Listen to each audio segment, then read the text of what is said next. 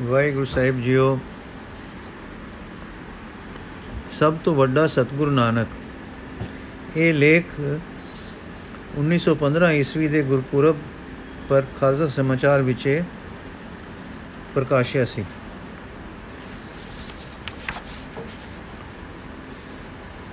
ਸਭ ਤੋਂ ਵੱਡਾ ਸਤਿਗੁਰੂ ਨਾਨਕ ਜਿਨ ਕਲ ਰਾਖੀ ਮੇਰੀ। ਚਿਰਾਂ ਦੀ ਗੱਲ ਹੈ ਕਿ ਇੱਕ ਵਿਆਹ ਦੇ ਮੌਕਿਆਂ ਤੇ ਸੱਚਖੰਡ ਵਾਸੀ ਸੰਤ ਸਵਾਇਆ ਸਿੰਘ ਜੀ ਸਾਡੇ ਘਰ ਆਏ ਸੀ। ਸਤਸੰਗ ਦੀਆਂ ਗੱਲਾਂ ਬਾਤਾਂ ਕਰਦੇ ਹੋਏ ਆਪਨੇ ਫਰਮਾਇਆ, ਗੁਰੂ ਨਾਨਕ ਦੇਵ ਜੀ ਤੇ ਜ਼ਰਾ ਦਇਆ ਕਰਿਆ ਕਰੋ। ਉਹਨਾਂ ਦਾ ਇਹ ਵਾਕ ਸੁਣ ਕੇ ਸਾਰੇ ਤਰਬਕ ਗਏ। ਪਰ ਉਹ ਆਪ ਹੀ ਕਿਸੇ ਦੇ ਕੁਝ ਪੁੱਛਣ ਤੋਂ ਪਹਿਲਾਂ ਬੋਲ ਪਏ ਤੇ ਆਖਣ ਲੱਗੇ, ਹੈਰਾਨ ਨਾ ਹੋਵੋ, ਮੈਂ ਬੇਅਦਬੀ ਦੇ ਵਾਕ ਨਹੀਂ ਕਹੇ, ਪਰ ਸ੍ਰਿਸ਼ਟੀ ਦੇ ਲਾਭ ਹੈ ਲਾਭ ਦੇ ਅਤ ਜ਼ਰੂਰੀ ਵਾਕ ਕਹੇ ਹਨ। ਜੋ ਸਤਿਗੁਰੂ ਜੀ ਦੇ ਅਦਬ ਵਾਲੇ ਹਨ। ਦੇਖੋ, ਇੱਕ ਡਾਕਟਰ ਹੈ ਜੋ ਬੇ ਬੇ ਉੜ ਕੇ ਬਿਮਾਰਾਂ ਦਾ ਰੋਜ਼ दारू ਕਰਦਾ ਹੈ। ਹੁਣ ਜੇ ਹਰ ਬਿਮਾਰ ਡਾਕਟਰ ਦੇ ਕਹੇ ਮੁਜਬ ਦਵਾ ਠੀਕ ਵੇਲੇ ਸਿਰ ਖਾਂਦਾ ਹੈ, ਗਜ਼ਾ ਉਸ ਦੀ ਦਸੀ ਵਰਤਦਾ ਹੈ ਤੇ ਹਰ ਤਰ੍ਹਾਂ ਨਾਲ ਪਥ ਪਰਹੇਜ ਰੱਖਦਾ ਹੈ, ਉਹ ਛੇਤੀ ਵੱਲ ਹੁੰਦਾ ਹੈ। ਇਸੇ ਤਰ੍ਹਾਂ ਜਿਨ੍ਹਾਂ ਕੋਈ ਰੋਗੀ ਡਾਕਟਰ ਦਾ ਥੋੜਾ ਵਕਤ ਲੈਂਦਾ ਹੈ, ਉਹਨਾਂ ਡਾਕਟਰ ਬਹੁਤੇ ਬਿਮਾਰਾਂ ਨੂੰ ਵਕਤ ਦੇ ਸਕਦਾ ਹੈ। ਇਉਂ ਡਾਕਟਰ ਆਪਣੇ ਫਰਜ਼ ਨੂੰ ਵਧੇਕ ਪੂਰਾ ਕਰਦਾ ਹੈ। ਦੂਜੇ ਪਾਸੇ ਸੋਚੋ ਕਿ ਇੱਕ ਉਹ ਬਿਮਾਰ ਹੈ ਜੋ ਪਰਹੇਜ ਨਹੀਂ ਰੱਖਦਾ ਦਵਾ ਠੀਕ ਤਰ੍ਹਾਂ ਨਹੀਂ ਖਾਂਦਾ, ਉਹ ਛੇਤੀ ਵੱਲ ਨਹੀਂ ਹੁੰਦਾ। ਉਸ ਪਰ ਡਾਕਟਰ ਨੂੰ ਵਕਤ ਵਧੇਰੇ ਖਰਚ ਕਰਨਾ ਪੈਂਦਾ ਹੈ ਤੇ ਇਸ ਤਰ੍ਹਾਂ ਉਹ ਡਾਕਟਰ ਦਾ ਵਕਤ ਅਜਾਈ ਗਵਾਉਂਦਾ ਹੈ। ਤੇ ਇਸ ਵਕਤ ਦੇ ਅਜਾਈ ਜਾਣ ਕਰਕੇ ਡਾਕਟਰ ਥੋੜੇ ਬਿਮਾਰਾਂ ਨੂੰ ਵੇਖ ਸਕਦਾ ਹੈ। ਹੁਣ ਦੱਸੋ, ਪਰਹੇਜ ਰੱਖਣ ਵਾਲਾ ਬਿਮਾਰ ਡਾਕਟਰ ਪਰ ਮਿਹਰਬਾਨੀ ਕਰਦਾ ਹੈ ਕਿ ਨਹੀਂ? ਜੋ ਡਾਕਟਰ ਦਾ ਵਕਤ ਬਚਾਉਂਦਾ ਹੈ, ਜਿਸ ਨੂੰ ਡਾਕਟਰ ਹੋਰਨਾਂ ਬਿਮਾਰੀਆਂ, ਬਿਮਾਰਾਂ ਪਰ ਸਫਲ ਰੱਖ ਕਰਦਾ ਹੈ। ਹੁਣ ਲਓ ਇਸੇ ਦਸਤਾਨ ਨੂੰ ਗੁਰੂ ਨਾਨਕ ਦੇਵ ਜੀ ਦੇ ਚਰਨਾਂ ਪਰ ਘਟਾਓ। ਉਹ ਸੱਚੇ ਡਾਕਟਰ ਹਨ ਤੇ ਉਹਨਾਂ ਦਾ ਬਿਰਧ ਇਹ ਹੈ ਸਗਲ ਸਮੂਹ ਲੈ ਉਧਰੇ ਨਾਨਕ। ਸੋਚੋ ਜਿਸ ਸੱਚੇ ਵੈਦ ਦਾ ਬਿਰਧ ਇਹ ਹੈ ਕਿ ਸਾਰਿਆਂ ਨੂੰ ਉਸਨੇ ਉਧਾਰਨਾ ਹੈ ਉਸ ਦੇ ਅੱਗੇ ਕਿੰਨਾ ਭਾਰੀ ਕੰਮ ਪਿਆ ਹੈ। ਅਸੀਂ ਉਸ ਸੱਚੇ ਵੇਦ ਦੇ ਇੱਕ ਬਿਮਾਰ ਹਾਂ। ਸਾਨੂੰ ਉਸਨੇ ਸੰਸਾਰ ਰੋਗੀ ਜਾਣ ਕੇ ਨਾਮ ਦਾਰੂ ਦਿੱਤਾ ਹੈ। ਹੁਣ ਜੇ ਤਾਂ ਅਸੀਂ ਇਸ ਦਾਰੂ ਪਤ ਪਰਹੇਜ ਰੱਖ ਕੇ ਖਾਂਦੇ ਹਾਂ, ਤਾਂ ਨਿਸ਼ਚੈ ਹੈ ਕਿ ਛੇਤੀ ਰਾਜੀ ਹੋਵਾਂਗੇ। ਜੇ ਅਸੀਂ ਪਤ ਪਰਹੇਜ ਨਹੀਂ ਰੱਖਾਂਗੇ ਤਾਂ ਰੋਗ ਚਿਰਕਾ ਹਟੇਗਾ ਤੇ ਗੁਰੂ ਨਾਨਕ ਦੇਵ ਜੀ ਨੇ ਜੋ ਰਾਜੀ ਕਰਨ ਦਾ ਪ੍ਰਣ ਕਰ ਚੁੱਕੇ ਹਨ, ਸਾਨੂੰ ਆਪਣੇ ਹਸਪਤਾਲੋਂ ਕੱਢਣਾ ਤਾਂ ਹੈ ਹੀ ਨਹੀਂ। ਹੋਰ ਹੋਰ ਉਪਰਾਲੇ ਸਾਡੇ ਨਾਲ ਕਰਨਗੇ, ਇਉਂ ਸਾਡੇ ਤੇ ਵਧੇਕ ਵਕਤ ਖਰਚ ਕਰਨਗੇ। ਸੋ ਅਸੀਂ ਆਪਣੇ ਲਈ ਵਾਧੂ ਵਕਤ ਲੈਣ ਵਿੱਚ ਗੁਰੂ ਜੀ ਦੇ ਸ੍ਰਿਸ਼ਟੀ ਉਧਾਰ ਦੇ ਕੰਮ ਵਿੱਚ ਢਿਲ ਪਾਵਾਂਗੇ। ਉਹ ਪ੍ਰਣ ਕਰ ਚੁੱਕੇ ਹਨ, ਸਗਲ ਸਮੂਹ ਦਾ ਉਧਾਰ ਕਰਨਾ ਹੈ। ਇਸ ਲਈ ਬਹੁਤ ਚਿਰ ਤੱਕ ਇਲਾਜਾਂ ਵਿੱਚ ਰੁੱਝੇ ਰਹਿਣਗੇ। ਪਰ ਜੇ ਅਸੀਂ ਗੁਰੂ ਨਾਨਕ ਜੀ ਦਾ ਘੱਟ ਤੋਂ ਘੱਟ ਵਕਤ ਲਈਏ, ਤਾਂ ਉਸ ਵਕਤ ਨੂੰ ਹੋਰਨਾ ਪਰ ਲਾ ਕੇ ਆਪਣੇ ਕੰਮਾਂ ਨੂੰ ਸਹਿਲਾ ਤੇ ਛੇਤੀ ਕਰਨਗੇ। ਹੁਣ ਦੱਸੋ, ਉਹਨਾਂ ਦੇ ਵਕਤ ਬਚਾਉਣ ਵਿੱਚ ਅਸੀਂ ਉਹਨਾਂ ਤੇ ਕਿਰਪਾ ਨਹੀਂ ਕਰਦੇ। ਇਹ ਕਹਿ ਕੇ ਉਹ ਇਸ ਤਰ੍ਹਾਂ ਮੁਸਕਰਾਏ ਜਿਸ ਤਰ੍ਹਾਂ ਲਾਡਲੇ ਭਗਤ ਲਾਡਮਈ ਪਿਆਰ ਵਿੱਚ ਮੁਸਕਰਾਇਆ ਕਰਦੇ ਹਨ। ਪਾਠਕਾਂ ਨੂੰ ਭੁਲੇਖਾ ਨਾ ਲੱਗੇ। ਸਿੱਖੀ ਸਿਦਕ ਦੇ ਪੂਰੇ ਸੰਤ ਸਵਾਇਆ ਸਿੰਘ ਜੀ ਦਾ ਭਾਵ ਇਹ ਸੀ ਕਿ ਗੁਰੂ ਨਾਨਕ ਸਦਾ ਸੱਚਾ ਵੈਦ ਹੈ ਔਰ ਇਤਨਾ ਵੱਡਾ ਹੈ ਕਿ ਸਾਰੇ ਜਹਾਨ ਦੀ ਮੁਕਤੀ ਉਹਨਾਂ ਨੇ ਹੀ ਕਰਨੀ ਹੈ। ਹਾਂ, ਸਭ ਤੋਂ ਵੱਡਾ ਸਤਗੁਰੂ ਨਾਨਕ ਹੈ, ਇਹੀ ਗੁਰਬਾਣੀ ਆਖਦੀ ਹੈ, ਇਹੀ ਹਰ ਸਿੱਖ ਦਾ ਵਿਸ਼ਵਾਸ ਹੈ। ਦੁਨੀਆ ਵਿੱਚ ਅੱਡ-ਅੱਡ ਸਮਿਆਂ ਤੇ, ਅੱਡ-ਅੱਡ ਦੇਸ਼ਾਂ ਵਿੱਚ ਕਈ ਮਹਾਪੁਰਖ ਆਏ ਤੇ ਆਪੇ ਆਪਣੇ, ਆਪੋ ਆਪਣੇ ਚਾਨਣੇ ਤੇ ਲੋੜਾਂ ਅਨੁਸਾਰ ਰਸਤੇ ਦਿਖਾ ਗਏ। ਸਭ ਤੋਂ ਅਖੀਰ ਸ੍ਰੀ ਗੁਰੂ ਨਾਨਕ ਗੁਰੂ ਗੋਬਿੰਦ ਸਿੰਘ ਜੀ ਆਏ ਅਕਸਰ ਪੁੱਛਿਆ ਜਾਂਦਾ ਹੈ ਕਿ ਗੁਰੂ ਨਾਨਕ ਪਿਛਲਿਆਂ ਤੇ ਉਤੋਂ ਵੱਡੇ ਹਨ ਕਿ ਛੋਟੇ? ਜਦ ਗੁਰਬਾਣੀ ਤੋਂ ਪੁੱਛੀਏ ਤਾਂ ਉੱਤਰ ਮਿਲਦਾ ਹੈ, ਸਭ ਤੋਂ ਵੱਡਾ ਸਤਗੁਰੂ ਨਾਨਕ। ਅਰਸਾਂ ਵਿੱਚ ਤਾਂ ਵਾਹਿਗੁਰੂ ਜੋਤੀ ਸਰੂਪ ਦੀ ਸਿੱਖਿਆ ਦਾਤਾ ਜੋਤੀ, ਗੁਰੂ ਜੋਤੀ ਹੈ। ਸੰਸਾਰ ਵਿੱਚ ਜਿਤਨੇ ਸਿੱਖਿਆ ਦਾਤੇ ਆਏ, ਸਭ ਉਸ ਜੋਤੀ ਦੇ ਹੁਕਮ ਵਿੱਚ ਆਏ, ਜਿਸ ਦਾ ਨਾਮ ਗੁਰੂ ਹੈ, ਜੋ ਅਰਸਾਂ ਤੋਂ ਮਹਾਪੁਰਖਾਂ ਵਿੱਚ ਤਰਨ ਦੀ ਸਤਿਆ ਭਰ ਕੇ ਗਲਦੀ ਹੈ, ਮਹਾਪੁਰਖਾਂ ਵਿੱਚ ਤਾਰਨ ਦੀ ਸਤਿਆ ਭਰ ਕੇ ਗਲਦੀ ਹੈ ਤੇ ਰਹਿਬਰੀ ਕਰਦੀ ਹੈ।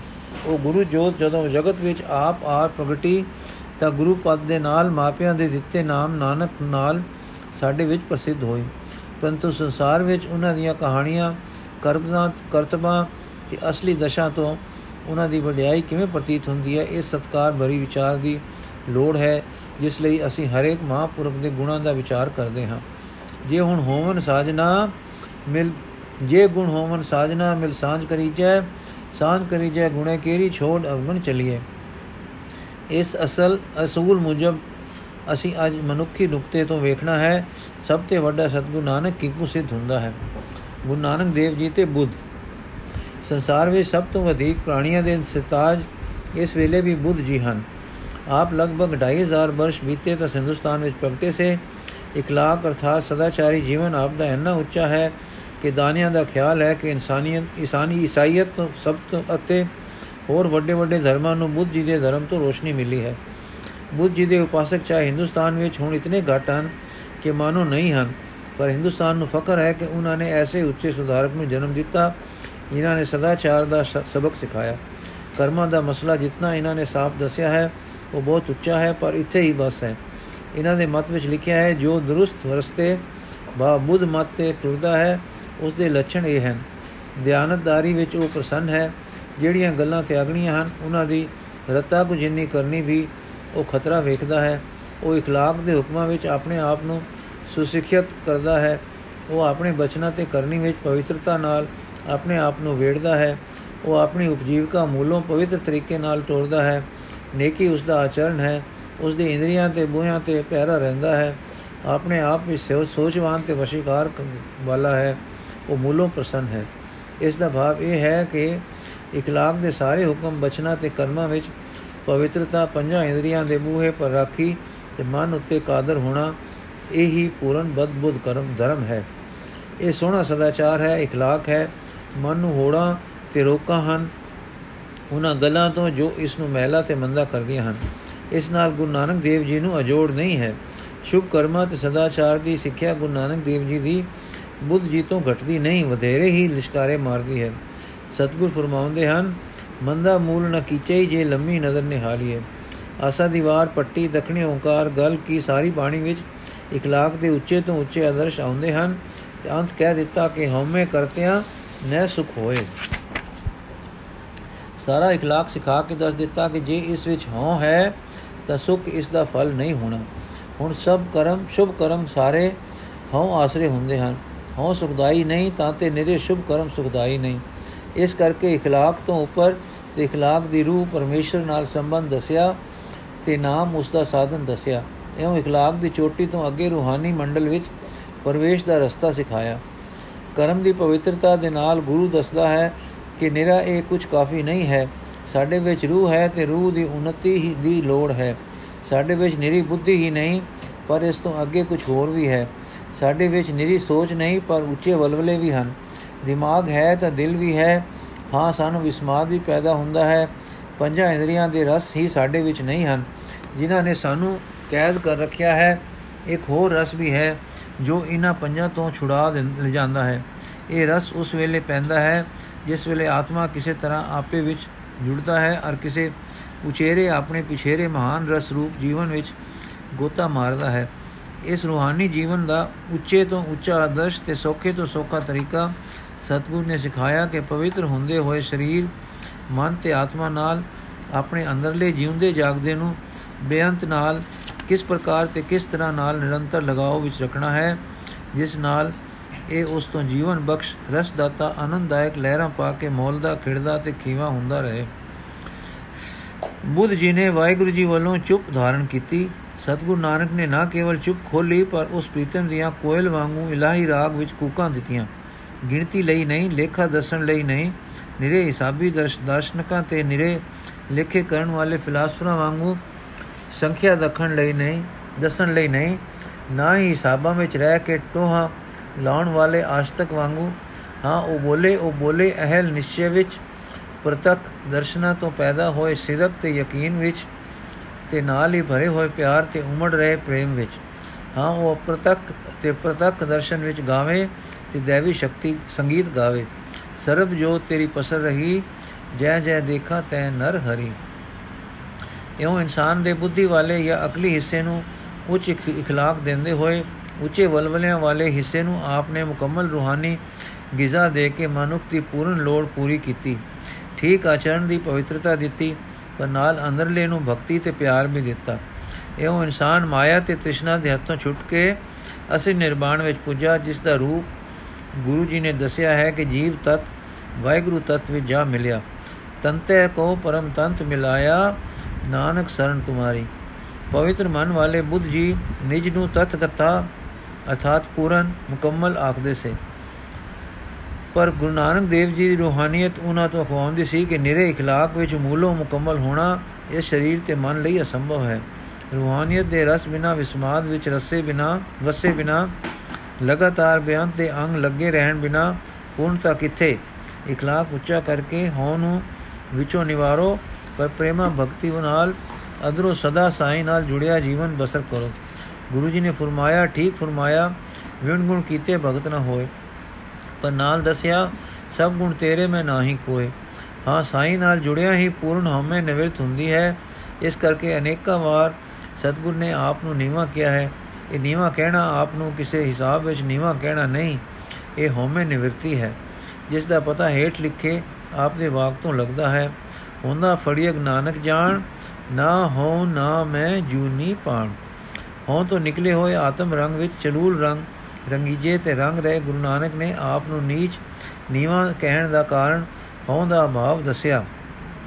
ਗੁਰੂ ਨਾਨਕ ਵਿੱਚ ਲੇਸ਼ ਮਾਤਰ ਵੀ ਹੋ ਨਹੀਂ, ਲੇਸ਼ ਅਵਿਦਿਆ ਵੀ ਨਹੀਂ, ਲੇਸ਼ ਅਵਿਦਿਆ ਬੜੇ ਬੜੇ ਬੀਤ ਰਾਗਾਂ ਵਿੱਚ ਰਹਿੰਦੀ ਹੈ। ਇਸ ਤੋਂ ਪੂਰਨ ਨਿਕਾਸ ਮਹਾਨ ਕਠਿਨ ਹੈ। ਇਹੋ ਨਿਜ ਨੂੰ ਪੂਰਨ ਆਦ ਪਦ ਕਹਿਲਾਉਂਦੀ ਹੈ।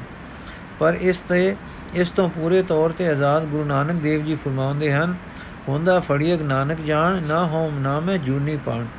ਜੋ ਮੈਂ ਹਾਂ ਦੀ ਪ੍ਰਤੀਤੀ ਮਾਤਰ ਵਿੱਚ ਹੈ, ਅਰਥਾਤ ਹੋਮੇ ਵਿੱਚ ਹੈ, ਉਹ ਹੀ ਫੜਿਆ ਜਾ ਸਕਦਾ ਹੈ, ਮੈਂ ਇਸ ਵਿੱਚ ਨਹੀਂ ਹਾਂ। ਜੋ ਅੰਤਰੀ ਵਿਚਾਰ ਕਰੋ, ਤਾਂ ਬੁੱਧ ਦਾ ਅਰਥ ਹੈ, ਜਿਸ ਨੇ ਸਿੱਖਿਆ ਪਾ ਕੇ ਪ੍ਰਕਾਸ਼ ਪ੍ਰਾਪਤ ਕੀਤਾ। ਪਰ ਗੁਰੂ ਦਾ ਅਰਥ ਹੈ, ਪ੍ਰਕਾਸ਼ ਦਾ ਦਾਤਾ। ਇਤਿਹਾਸ ਵੀ ਇਹੋ ਹੈ ਕਿ ਬੁੱਧ ਜੀ, ਸ਼ਾਕੀ ਮੁਨੀ ਸੇ ਉਹਨਾਂ ਨੇ ਗਾਲਾਂ ਕਰਕੇ ਬੁੱਧ ਪ੍ਰਕਾਸ਼ ਪਾਇਆ, ਪਰ ਗੁਰੂ ਨਾਨਕ ਦੇਵ ਜੀ ਦੀ ਦੀ, ਜੇ ਗੁਰੂ ਨਾਨਕ ਦੇਵ ਜੀ ਜਨਮ ਤੋਂ ਹੀ ਗੁਰੂ ਪ੍ਰਕਾਸ਼ ਦਾਤਾ ਸੇ। ਭਾਈ ਗੁਰਦਾਸ ਜੀ ਲਿਖਦੇ ਹਨ, ਪਹਿਲਾ ਬਾਬੇ ਪਾਇਆ ਬਖਸ਼ਦਰ, ਪਿੱਛੋਂ ਦੇ ਫਿਰ ਗਾਲ ਕਮਾਈ। ਜਪਜੀ ਸਾਹਿਬ ਵਿੱਚ ਬੁੱਧ ਜੀ ਦਾ ਟਿਕਾਣਾ ਗਿਆਨ ਖੰਡ ਵਿੱਚ ਦੱਸਿਆ ਹੈ, ਯਥਾ ਕੇਤੇ ਸਿੱਧ ਬੁੱਧ ਨਾਥ, ਕੇਤੇ ਕੇਤੇ ਦੇਵੀ ਵੇਸ।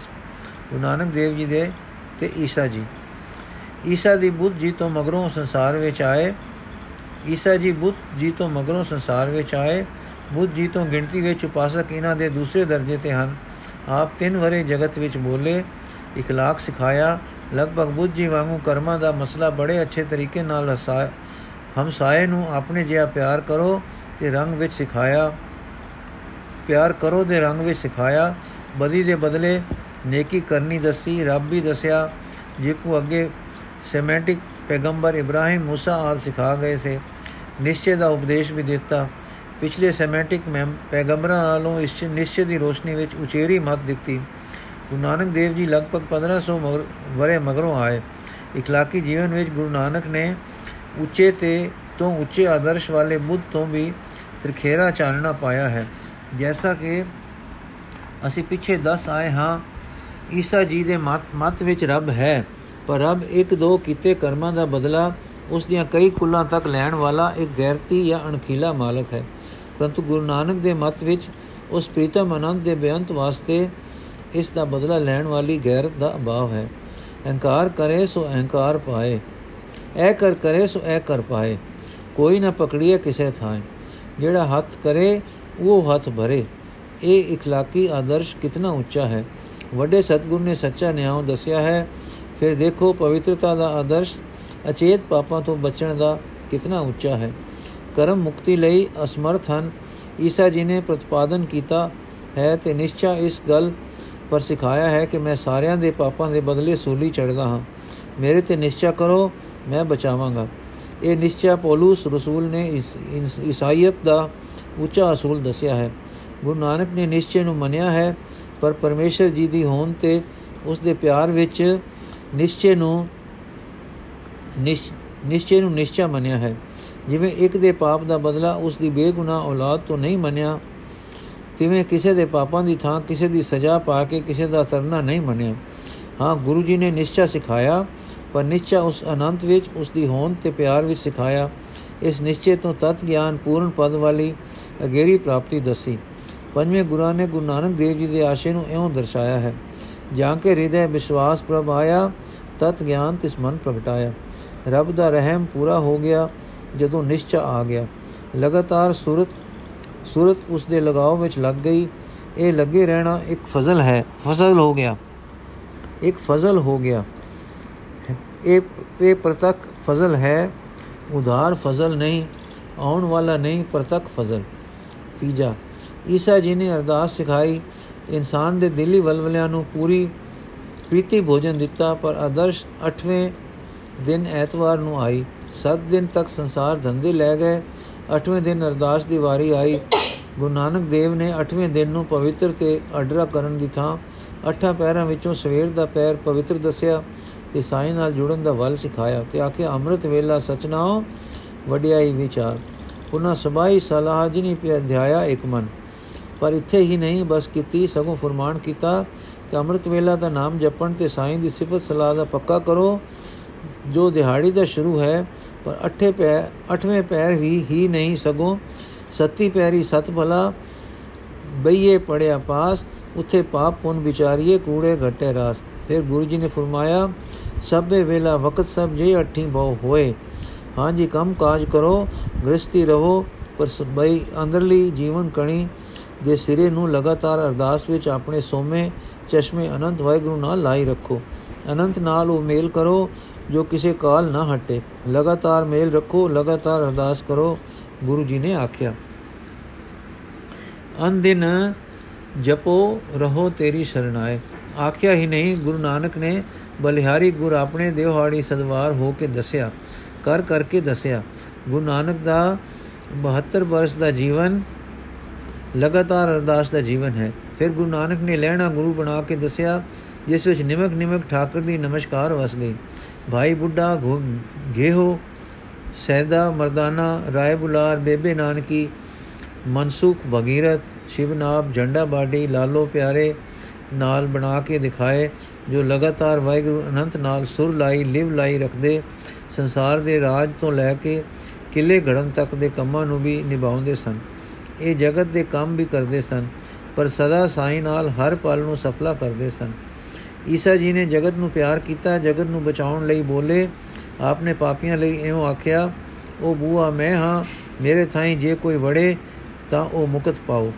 ਇਹ ਮੈਂ ਤੇ ਮੇਰੇ ਉਸ ਉੱਚੇ ਸ੍ਰਿਸ਼ਟੀ ਪਿਆਰ ਵੇਲੇ ਦੋ ਪਰਛਾਵੇਂ ਨਾਲ ਨਾਲ ਟੁਰੀ ਗਏ। ਹਿੰਦੇ ਦਾਨੇ ਇਸ ਨੂੰ ਲੇਸ਼ ਅਵਿਦਿਆ ਕਹਿੰਦੇ ਹਨ, ਜੋ ਮਹਾਂਪੁਰਖਾਂ ਦੇ ਵੀ ਪਰਛਾਵੇਂ ਵਾਂਗੂ ਨਾਲ ਰਹਿੰਦਾ ਹੈ। ਪਰ ਦੇਖੋ, ਗੁਰੂ ਨਾਨਕ ਵੀ ਸ੍ਰਿਸ਼ਟੀ ਪ੍ਰੇਮ ਵਿੱਚ ਆਇਆ। ਉਸਨੇ ਵੀ ਸ੍ਰਿਸ਼ਟੀ ਦੇ ਭਲੇ ਦੀ ਸੋਚੀ, ਪਰ ਕੀ ਕੀਤਾ? ਵਾਹਿਗੁਰੂ ਮੋਰੇ ਅਰਦਾਸ ਕੀਤੀ, ਆਖਿਆ, ਜੇਤੇ ਜੀ, ਤੇਤੇ ਸਭ ਤੇਰੇ ਵਿਣ ਸੇਵਾ ਫਲ ਕਿਸੈ ਨਹੀਂ। ਇਹ ਵਾਹਿਗੁਰੂ, ਸਾਰੇ ਜੀਵ ਤੇਰੇ ਹਨ, ਪਰ ਸੇਵਾ ਬਿਨਾ ਸਫਲ ਨਹੀਂ ਹੋ ਰਹੇ। ਇਹ ਦੇਖ ਕੇ ਅਰਦਾਸ ਕਰਦੇ ਹਨ, ਕਹਿ ਨਾਨਕ ਜੀ ਵਾਲੇ ਜੀਆਂ, ਜੈ ਭਾਵੇ ਤੈ ਰਾਖ ਤੂੰ ਹੀ। ਅਰਥਾਤ ਜੀਆਂ ਨੂੰ ਜੀਵਾਲ ਲੈ हे ਵਾਹਿਗੁਰੂ, ਜਿਵੇਂ ਤੈਨੂੰ ਭਾਵੇ, ਤਿਵੇਂ ਇਹਨਾਂ ਨੂੰ ਤੂੰ ਆਪੇ ਹੀ ਬਚਾ ਲੈ। ਇਸ ਅਰਦਾਸ ਵਿੱਚ ਗੁਰੂ ਜੀ ਨੇ ਆਪਣਤ ਵਿੱਚ ਨਹੀਂ ਆਂਦੀ। ਵਾਹਿਗੁਰੂ ਤੇ ਹੀ ਛੱਡੀ ਹੈ ਕਿ ਜਿਵੇਂ ਭਾਵੇ, ਤਿਵੇਂ ਤੂੰ ਇਹਨਾਂ ਨੂੰ ਬਚਾ ਲੈ। ਇਸੇ ਖਿਆਲ ਨੂੰ ਫਿਰ ਤੀਜੇ ਰੂਪ ਵਿੱਚ ਇਉਂ ਫਰਮਾਇਆ, ਜਗਤ ਜਲੰਦਾ ਰਖ ਲੈ ਆਪਣੀ ਕਿਰਪਾ ਧਾਰ, ਜਿਤ ਦੁਆਰੇ ਉਬਰੇ ਤਿੱਤੇ ਲੈ ਉਬਾਰ। ਇਹ ਵਾਹਿਗੁਰੂ, ਸ੍ਰਿਸ਼ਟੀ ਛੱਡ ਰਹੀ ਹੈ, ਮਿਹਰ ਕਰ, ਬਖਸ਼ ਲੈ, ਤਾਰ ਲੈ, ਪਰ ਮੈਂ ਨਹੀਂ ਕਹਿੰਦਾ, ਮੇਰੇ ਵਸੀਲੇ ਕਿਉਂਕਿ ਮੈਂ ਤਾਂ ਹਾਂ ਹੀ ਨਹੀਂ। ਨਾ ਹੋ, ਨਾ ਮੈਂ ਜੂਣੀ ਪਾਣ, ਜੂਨੀ ਪਾਣ।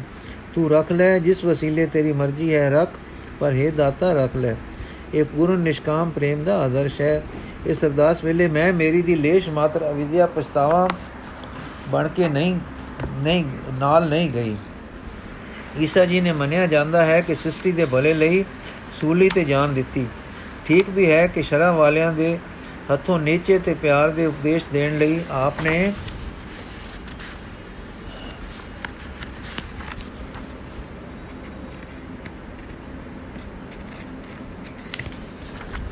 ਸੂਲੀ ਝੱਲੀ। ਦੁਨੀਆ ਦੇ ਮੁਰਦਾ ਦਾਨੇ, ਸ਼ਰਹ ਦੇ ਫੋਕੇ ਪਾਂਡੀ ਪ੍ਰੇਮਹੀਨ ਧਰਮੀ ਦਿਖਾਵੇ ਦੇ ਸ਼ੁਭ ਕਰਮੀ ਸਦਾ ਪਿਆਰ ਵਾਲਿਆਂ, ਪਰਮੇਸ਼ਰ ਦੇ ਭਗਤਾਂ ਨੂੰ ਸਤਾਉਂਦੇ ਆਏ ਹਨ।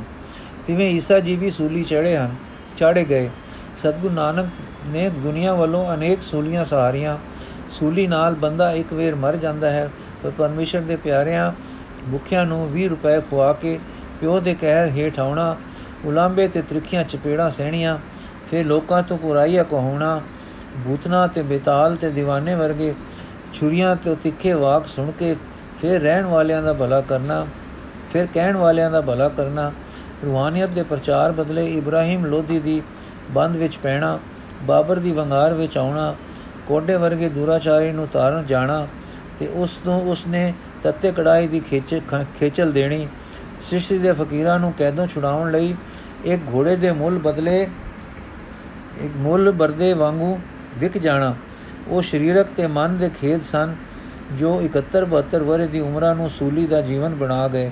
ਪਰ ਉਹਨਾਂ ਦੀ ਬੇਅੰਤ ਵਾਹਿਗੁਰੂ ਨਾਲ ਲਗਨ, ਹਰ ਘੜੀ ਦੀ ਇਕਤਾ ਉਹਨਾਂ ਨੂੰ ਇੰਨਾ ਉੱਚਾ ਰੱਖਦੀ ਸੀ ਕਿ ਕੋਈ ਵਿਪਤ ਉਹਨਾਂ ਨੂੰ ਘਬਰਾ ਕੇ ਬੇਯਕੀਨੀ ਵਿੱਚ ਇੱਕ ਛਿਨ ਲਈ ਵੀ ਨਹੀਂ ਸਲਿਆਉਂਦੀ ਉਹ ਦੁਨੀਆ ਦੀ ਆਤਸ਼ ਵਿੱਚ ਤੁਰਦੇ ਸੇ, ਪਰ ਖੁਨਕ ਨਾਮ ਖੁਦਾਇਆ ਦੇ ਕਾਰਨ ਆਪ ਕਦੇ ਨਹੀਂ ਸੇ ਤਪਦੇ। ਦੁਨੀਆ ਨੇ ਉਹ ਸੂਲੀਆਂ ਦਿੱਤੀਆਂ ਕਿ ਉਹਨਾਂ ਨੂੰ ਇਹ ਕਹਿਣਾ ਪਿਆ, ਨਾਨਕ, ਦੁਨੀਆ ਕੈਸੀ ਹੋਈ? ਸਾਲਕ ਮਿਤ ਨ ਰਹਿਓ ਕੋਈ। ਭਾਈ ਬੰਦੀ ਹੇਤ ਚੁਕਾਇਆ, ਦੁਨੀਆ ਕਾਰਨ ਦੀਨ ਗਵਾਇਆ। ਜੇ ਕੋ ਸਤ ਕਰੇ, ਸੋ ਛੀਜੈ। ਤਪ ਕਰ ਤਪ ਨ ਹੋਈ, ਜੇ ਕੋ ਨਾ ਲੈ, ਨਾਉ ਲੈ ਬਦਨਾਮੀ ਕਲ ਕੇ ਲਖਣ ਇਹ ਦੇਖੋ ਸੂਲੀ ਦਾ ਜੀਵਨ, ਦਮ ਬਦਮ ਬਤੀਤ ਕਰਦੇ, ਆਪ ਸਿਦਕ ਤੇ ਵਾਹਿਗੁਰੂ ਦੀ ਲਗਾਤਾਰ ਲਗਨ ਤੇ ਤਖਤ ਉੱਤੇ ਬਿਰਾਜੇ ਦੱਸਦੇ ਹਨ। ਕਿ ਹਰ ਸਾ ਮੀਤ ਨਾਹੀ ਮੈਂ ਕੋਈ, ਜਿਨ ਤਨ ਮਨ ਦਿਆ ਸੁਰਤ ਸਮੋਈ, ਸਰਬ ਜੀਆਂ ਪ੍ਰਤਪਾਲ ਸਮਾਲੇ ਸੋ ਅੰਤਰਦਾਨਾ ਬੀਨਾ ਹੈ। ਗੁਰ ਸਰਵਰ ਹਮ ਹੰਸ ਪਿਆਰੇ, ਸਾਗਰ ਮੈਂ ਰਤਨ ਲਾਲ ਬੋ ਸਾਰੇ, ਮੋਤੀ ਮਾਣਕ ਹੀਰਾ ਹਰਸ ਹਰ ਜਸ ਗਾਵਤ ਮੰਤਨ ਭੀਨਾ ਹੈ। ਇਹ ਗੁਰੂ ਨਾਨਕ ਵਿਸ਼ਵਾਸ ਤੇ ਗੁਰੂ ਨਾਨਕ ਜੀਵਨ ਹੈ। ਉਹ ਬੇਅੰਤ ਅਸਲੀਅਤ ਅਕੈ ਯਥਾਰਤ ਤੇ ਅਗਮ ਸੱਚ ਵਿੱਚ ਹਰਦਮ ਦੀ ਟੇਕ ਜਿਉਂਦੀ ਰਸ ਭਰੀ। ਤੇ ਪ੍ਰੇਮ ਭਰੀ ਟੇਕ ਰਹੀ ਤੇ ਗੁਰੂ ਨਾਨਕ ਦੇ ਇਸ ਲਗਾਤਾਰ ਪ੍ਰੇਮ ਨੇ ਇਸ ਅਰਦਾਸ ਦਾ ਵੇਲਾ ਨਾ ਆਉਣ ਦਿੱਤਾ ਕਿ ਗੁਰੂ ਨਾਨਕ ਘਬਰਾ ਜਾਵੇ ਤੇ ਆਖੇ ਕਿ ਮੇਰੇ ਅੱਗੋਂ ਜ਼ਹਿਰ ਦਾ ਪਿਆਲਾ ਟਾਲ। ਹਰ ਦੁੱਖ ਸੁਖ ਸਮੇਂ ਉਹਨਾਂ ਦੀ ਅਰਦਾਸ ਰਹੀ ਜੋ ਭਾਵੇ ਤਿਉ ਰਖ ਤੂੰ, ਮੈਂ ਤੁਝ ਬਿਨ ਕਵਨ ਬਤਾ ਨਾਨਕ ਨਾਮ ਨ ਵਿਸਰੈ ਜੋ ਭਾਵੇ ਤਿਵੇਂ ਰਜਾਏ। ਈਸਾਈਆਂ ਤੋਂ ਘੱਟ ਗਿਣਤੀ ਵਿੱਚ ਬਹੁਤੇ ਹਿੰਦੂ ਹਨ। ਹਿੰਦੂ ਸੱਜਣ ਸ਼੍ਰੀ ਰਾਮ ਜੀ ਨੂੰ 14 ਤੇ ਕ੍ਰਿਸ਼ਨ ਜੀ ਨੂੰ 16 ਕਲਾ ਸੰਪਨ ਮੰਨਦੇ ਹਨ ਸੇ ਸੋ ਕ੍ਰਿਸ਼ਨ ਜੀ ਉਹਨਾਂ ਦੇ ਖਿਆਲ ਵਿੱਚ ਵਧੇਕ ਆਦਰਸ਼ਕ ਹਨ ਕੋਈ ਖੋਜੀ ਸ਼ੱਕ ਕਰਦੇ ਹਨ ਕਿ ਕ੍ਰਿਸ਼ਨ ਜੀ ਸ਼ਾਇਦ ਸੱਚੀ ਮੁੱਚੀ ਕਦੇ ਹੋਏ ਹੀ ਨਹੀਂ ਪਰੰਤੂ ਸਾਨੂੰ ਇੱਥੇ ਇਸ ਬਹਿਸ ਨਾਲ ਪ੍ਰਯੋਜਨ ਨਹੀਂ ਸਾਨੂੰ ਕ੍ਰਿਸ਼ਨ ਜੀ ਦੇ ਆਦਰਸ਼ ਨਾਲ ਪ੍ਰਯੋਜਨ ਹੈ ਕ੍ਰਿਸ਼ਨ ਜੀ ਦੇ ਨਾਮ ਤੇ ਗੀਤਾ ਨਾਮੇ ਪੁਸਤਕ اخلاق ਤੇ ਫਲਸਫੇ ਦੀ ਇੱਕ ਸਤਕਾਰਯੋਗ ਯਾਦਗਾਰ ਮੌਜੂਦ ਹੈ ਔਰ ਇਸ ਦਾ ਸੰਚੋੜ ਧਰਮ ਹੈ। ਆਪਣੇ ਧਰਮ ਨੂੰ ਅਦਾ ਕਰ, ਚਾਹੇ ਭਰਾ ਚਾਚੇ, ਤਾਏ, ਉਸਤਾਦ ਮਾਰੇ ਜਾਣ, ਚਾਹੇ ਫਲ, ਦੁੱਖ ਹੋਵੇ ਜਾਂ ਸੁਖ ਧਰਮ, ਤੋ ਜੋ ਤੇਰਾ ਹੈ, ਨਾ ਗੁਸ ਨਾ ਗੁਸ ਇਹੀ ਇਨਸਾਨ ਦਾ ਆਦਰਸ਼ਕ ਜੀਵਨ ਹੈ। ਗੀਤਾ ਵਿੱਚ ਕ੍ਰਿਸ਼ਨ ਜੀ ਨੇ ਯੋਗ ਭਗਤੀ ਵਿਦਾਂਤ ਸਾਰੇ ਉਪਦੇਸ਼ ਦਿੱਤੇ ਹਨ। ਸਾਰੇ ਸਿਧਾਂਤ ਇੱਕ ਇੱਕ ਕਰਕੇ ਦਿਖਾਏ ਹਨ। ਅਣਮਿਲਦੇ ਖਿਆਲ ਮਿਲਾ ਕੇ ਦਰਸਾਏ ਤੇ ਬੜੀ ਯੋਗਤਾ ਦਾ ਕੰਮ ਕੀਤਾ ਹੈ। ਪਰੰਤੂ ਮੁੱਖ ਸਿਧਾਂਤ ਉਸ ਵਿੱਚ ਇਹ ਹੈ ਕਿ ਧਰਮ ਮੁੱਖ ਹੈ। ਕ੍ਰਿਸ਼ਨ ਜੀ ਵਿੱਚ ਰਾਜਸੀ ਗੁਣ ਵੀ ਸਨ, ਭਗਤੀ ਦੇ ਖਿਆਲ ਵੀ ਸਨ। ਛਿਆ ਹੀ ਸ਼ਾਸਤਰਾਂ ਦੇ ਬ੍ਰਾਹਮਣੀ ਖਿਆਲ ਦਾ ਨਿਚੋੜ ਵੀ ਉਹਨਾਂ ਪਾਸ ਸੀ, ਪਰ ਉਹਨਾਂ ਦਾ ਸਭ ਤੋਂ ਉੱਚਾ ਗੁਣ ਤੇ ਆਦਰਸ਼ ਧਰਮ ਸਭ ਤੋਂ ਉੱਪਰ ਹੈ। ਰਾਮਚੰਦਰ ਜੀ ਦੀ ਸਾਡੇ ਪਾਸ ਗੀਤਾ ਵਾਂਗੂ ਕੋਈ ਰਚਨਾ ਨਹੀਂ, ਪਰ ਪਿਤਾ ਜੀ ਦਾ ਵਾਕ ਸਤ ਰਹੇ, ਚਾਹੇ ਰਾਜ ਜਾਏ, ਇਸਤਰੀ ਹਰੀ ਗਈ ਹੈ, ਚਾਹੇ ਜੰਗਲੀ ਰਾਜਿਆਂ ਦੀ ਸਹਾਇਤਾ ਲੈਣੀ ਪਵੇ ਚਾਹੇ ਚਾਹੇ ਬਾਲੀ ਮਾਰ ਕੇ ਸੈਨਾ ਜੋੜਨੀ ਪਵੇ, ਪਰ ਇਸਤਰੀ ਛੁਡਾਉਣੀ ਹੈ, ਇਹ ਪਰਮ ਧਰਮ ਹੈ ਆਦਿਕ ਸ੍ਰੀ ਰਾਮ ਜੀ ਦੇ ਕੰਮ ਧਰਮ ਸਭ ਤੋਂ ਉਪਰਾ ਦੇ ਹੀ ਨਮੂਨੇ ਹਨ। ਰਾਮ ਜੀ ਵਿੱਚ ਭਗਤੀ ਭਾਵ ਹੈ, ਲੋਕਾਂ ਨੂੰ ਖਿੱਚਦੇ ਤੇ ਪਿਆਰ ਵੀ ਪਾਉਂਦੇ ਹਨ, ਪਰ ਪਰ ਮਾਰਾ, ਪਰ ਮਾਤਾ ਪਿਤਾ ਦੀ ਆਗਿਆ ਪਾਲਣ ਵਿੱਚ ਭਰਾਵਾਂ ਨਾਲ ਆਦਰਸ਼ਕ ਨਿਰਵਾਹ ਕਰਦੇ, ਪਰਜਾ ਨੂੰ ਠੀਕ ਪਾਲਦੇ, ਉਹ ਸਾਰੇ ਜੀਵਨ ਵਿੱਚ ਧਰਮ ਦਾ ਹੀ ਇੱਕ ਨਮੂਨਾ ਹਨ। ਪਰ ਧਰਮ ਦਾ ਕਮਾਲ ਕ੍ਰਿਸ਼ਨ ਜੀ ਵਿੱਚ ਹੈ। ਹਾਂ, ਮਰਿਆਦਾ ਪੁਰਸ਼ੋਤਮ ਹੋਣ ਵਿੱਚ ਸ਼੍ਰੀ ਗ੍ਰਾਮ ਜੀ ਅਗੇਰੇ ਹਨ। ਅਸੀਂ ਇਹਨਾਂ ਦੋਹਾਂ ਮਹਾਂਪੁਰਖਾਂ ਦਾ ਇਕੱਠਾ ਜ਼ਿਕਰ ਕੀਤਾ ਹੈ ਕਿਉਂਕਿ ਦੋਨੋਂ ਹਿੰਦੂ ਮੰਡਲ ਦੇ ਅਵਤਾਰ ਤੇ ਆਦਰਸ਼ ਹਨ। ਇਸ ਵੇਲੇ ਦਾ ਹਿੰਦੂ ਧਰਮ ਇਹਨਾਂ ਦੋਹਾਂ ਕੇਂਦਰਾਂ ਦੇ ਉਦਾਲੇ ਘੁੰਮ ਰਿਹਾ ਹੈ। ਦੋਹਾਂ ਦਾ ਅਰਸ਼ ਧਰਮ ਹੈ। ਧਰਮ ਦਾ ਅਰਥ, ਧਰਮ ਪਦ ਦਾ ਧਾਤੂ ਧਰੀ ਤੋਂ ਬਣਦਾ ਹੈ ਅਰਥਾਤ ਪਾਸ ਹੋਣਾ, ਰੱਖਣਾ, ਧਾਰਨਾ, ਮੁਕਰਰ ਆਦਿ। ਧਰਮ ਦਾ ਅਰਥ ਹੈ ਕਿਸੇ ਦੀ ਉਹ ਬ੍ਰਿਤੀ ਜਿਸ ਵਿੱਚ ਉਹ ਸਦਾ ਰਹੇ, ਪ੍ਰਕਿਰਤੀ ਸੁਭਾਵ ਜਿਕੂ ਅੱਖ ਦਾ ਧਰਮ ਹੈ ਦੇਖਣਾ, ਅਧਰਮ ਜੋ ਸਭ ਨੂੰ ਸਹਾਰਾ ਦੇਵੇ। ਸ਼ਾਸਤਰਿਕ, ਸ਼ਾਸਤਰੋਕਤ ਉਹ ਕਰਮ ਜੋ ਪ੍ਰਲੋਕ ਲਈ ਕੀਤੇ ਜਾਣ, ਜੈਸੇ ਯਗ, ਬ੍ਰਤ ਆਦਿ। ਕਰਮ ਕਾਂਡ ਦਾ ਵਿਧੀ ਪ੍ਰਪੂਰਵਕ ਕਰਨਾ, ਇੱਕ ਦੂਸਰੇ ਦਾ ਇੱਕ ਦੂਸਰੇ ਵੱਲ ਵਰਤਾਓ ਦਾ ਯੋਗ ਤਰੀਕਾ। ਵਰਨਾਸ਼ਰਮ ਲਈ ਕਰਨੇ ਯੋਗ ਕੰਮ, ਜੈਸੇ ਖੱਤਰੀ ਦਾ ਯੁੱਧ ਕਰਨਾ ਧਰਮ ਹੈ। ਪਰ ਬੀਬੀ ਐਨੀ ਬਿਸੈਂਟ ਨੇ ਗੀਤਾ ਦੇ ਅੰਗਰੇਜ਼ੀ ਤਰਜਮਾ ਕਰਨ ਵੇਲੇ ਧਰਮ ਦਾ ਅਰਥ ਡਿਊਟੀ ਕੀਤਾ ਹੈ। ਯੂਰਪੀ ਬੋਲੀਆਂ ਵਿੱਚ ਡਿਊਟੀ ਦਾ ਅਰਥ ਨਿਰਾ ਧਰਮ ਮਾਤਰ ਜਾਂ ਫਰਜ਼ ਮਾਤਰ ਨਹੀਂ। ਸਗੋਂ ਸਗੋਂ ਉਹਨਾਂ ਵਿੱਚ ਇਹ ਇੱਕ ਉੱਚਾ ਉੱਚਾ ਆਦਰਸ਼ ਬਣ ਚੁੱਕਾ ਹੈ। ਡਿਊਟੀ ਹੀ ਉਹਨਾਂ ਲੋਕਾਂ ਦਾ ਮਾਨੋ ਮਜਬ ਬਣ ਚੁੱਕੀ ਹੈ। ਗੀਤਾ ਦੇ ਲਫ਼ਜ਼ ਧਰਮ ਨੇ ਡਿਊਟੀ ਵਿੱਚ ਤਰਜਮਾ ਖਾ ਕੇ ਪਛਮੀਆਂ, ਪਰ ਗੀਤਾ ਦੇ ਅਰਥ ਭਾਵ ਦਾ ਐਸਾ ਅਨੁਕੂਲ ਅਸਰ ਪਾਇਆ ਹੈ ਕਿ ਜਿਸ ਨੇ ਗੀਤਾ ਦੀ ਕੀਮਤ ਬਹੁਤ ਵਧਾ ਦਿੱਤੀ। ਹੁਣ ਧਰਮ ਪਦ ਦਾ ਨਵਾਂ ਅਰਥ ਉਹਨਾਂ ਵਿੱਚ ਡਿਊਟੀ ਪਦ ਦੇ ਆਦਰਸ਼ ਨਾਲ ਮਿਲ ਜਾਣ ਕਰਕੇ ਗੀਤਾ ਦਾ ਆਦਰਸ਼ ਹਿੰਦੂਆਂ ਵਿੱਚ ਵੀ ਉਹ ਹੋ ਗਿਆ ਹੈ ਕਿ ਜੋ ਪੱਛੋਂ ਵਿੱਚ ਪਦ ਡਿਊਟੀ ਨਾਲ ਵੱਜਾ ਪਿਆ ਹੈ। ਇਸ ਕਰਕੇ ਹੁਣ ਉਹਨਾਂ ਦੀ, ਉਹਨਾਂ ਹੀ ਅਰਥਾਂ ਵਿੱਚ ਇਸ ਆਦਰਸ਼ ਨੂੰ ਲੈ ਕੇ ਟੁਰਦੇ ਹਾਂ। ਕ੍ਰਿਸ਼ਨ ਜੀ ਦਾ ਧਰਮ ਦਾ ਆਦਰਸ਼ ਗੁਰੂ ਨਾਨਕ ਵਿੱਚ ਆਪਣੇ ਉਸ ਕਮਾਲ ਤੇ ਹੈ। ਘਟ ਨਹੀਂ, ਚੁੱਕ ਕੋ ਅਗੇ, ਚੁੱਕ ਕੋ ਅਗੇਰੇ ਹੈ।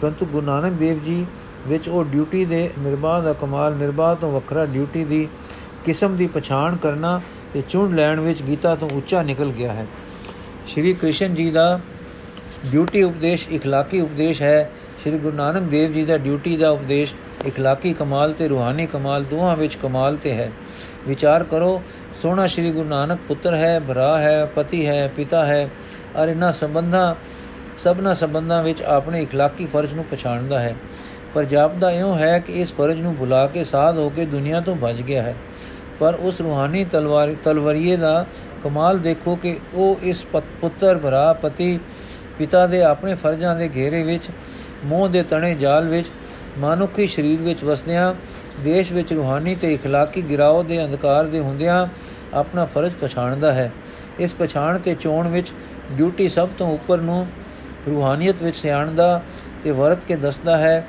ਇਸ ਚੋਣ ਕਰਨ ਵਿੱਚ ਡਿਊਟੀ ਦੇ ਨੁਕਤੇ ਤੋਂ ਕਮਾਲਾਂ ਦਾ ਸਿਰ ਕਮਾਲ ਦਿਖਾਉਂਦਾ ਹੈ, ਜਿਸ ਵੇਲੇ ਬਾਬਾ ਦੇਖੇ ਧਿਆਨ ਧਰ ਜਲਤੀ ਸਭ ਪ੍ਰਥਮੀ ਦਿਸ਼ਾਈ ਇਹ ਫੌਰਨ ਫੈਸਲਾ ਕਰਦਾ ਹੈ ਕਿ ਮੇਰੀ ਡਿਊਟੀ ਇਸ ਨੂੰ ਬਚਾਉਣਾ ਹੈ ਤੇ ਫੈਸਲਾ ਕਰਦੇ ਹੀ ਕਰਕੇ ਦਿਖਾਉਂਦਾ ਹੈ ਤੇ ਅਸੀਂ ਕੀ ਵੇਖਦੇ ਹਾਂ ਕਿ ਗੁਰੂ ਨਾਨਕ ਚੜਿਆ ਸੋਧਨ ਧਰਤ ਲੁਕਾਈ।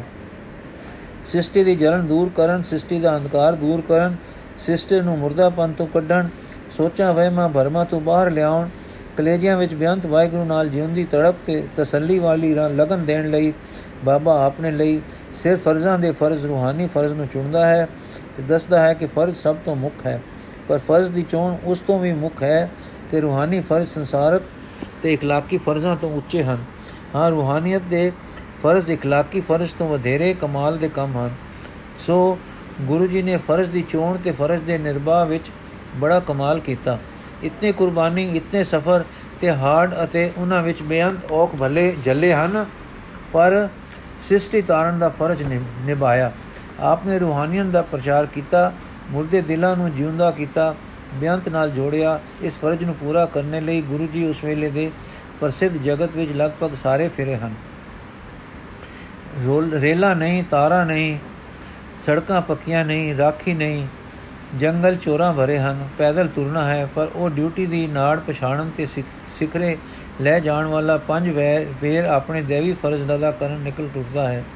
ਕੁਰਮ, ਅਫਗਾਨਿਸਤਾਨ ਈਰਾਨ ਬਗਦਾਦ, ਮੱਕੇ, ਮਿਸਰ ਤੇ ਪਰੇ ਤਾਈਂ ਕਸ਼ਮੀਰ, ਤਿੱਬਤ, ਚੀਨ, ਅਸਾਮ, ਮਨੀਪੁਰ, ਪੂਰਬੀ ਟਾਪੂ ਤੇ ਲੰਕਾ ਤਾਈਂ ਜਗਨਨਾਥ, ਬਨਾਰਸ, ਗੰਗਾ, ਰਮੇਸ਼ਰ ਵਿੰਧਿਆਚਲ, ਸਿੰਧ, ਬਲੋਚਿਸਤਾਨ ਸਾਰਾ ਹਿੰਦ ਫਿਰਦਾ ਹੈ।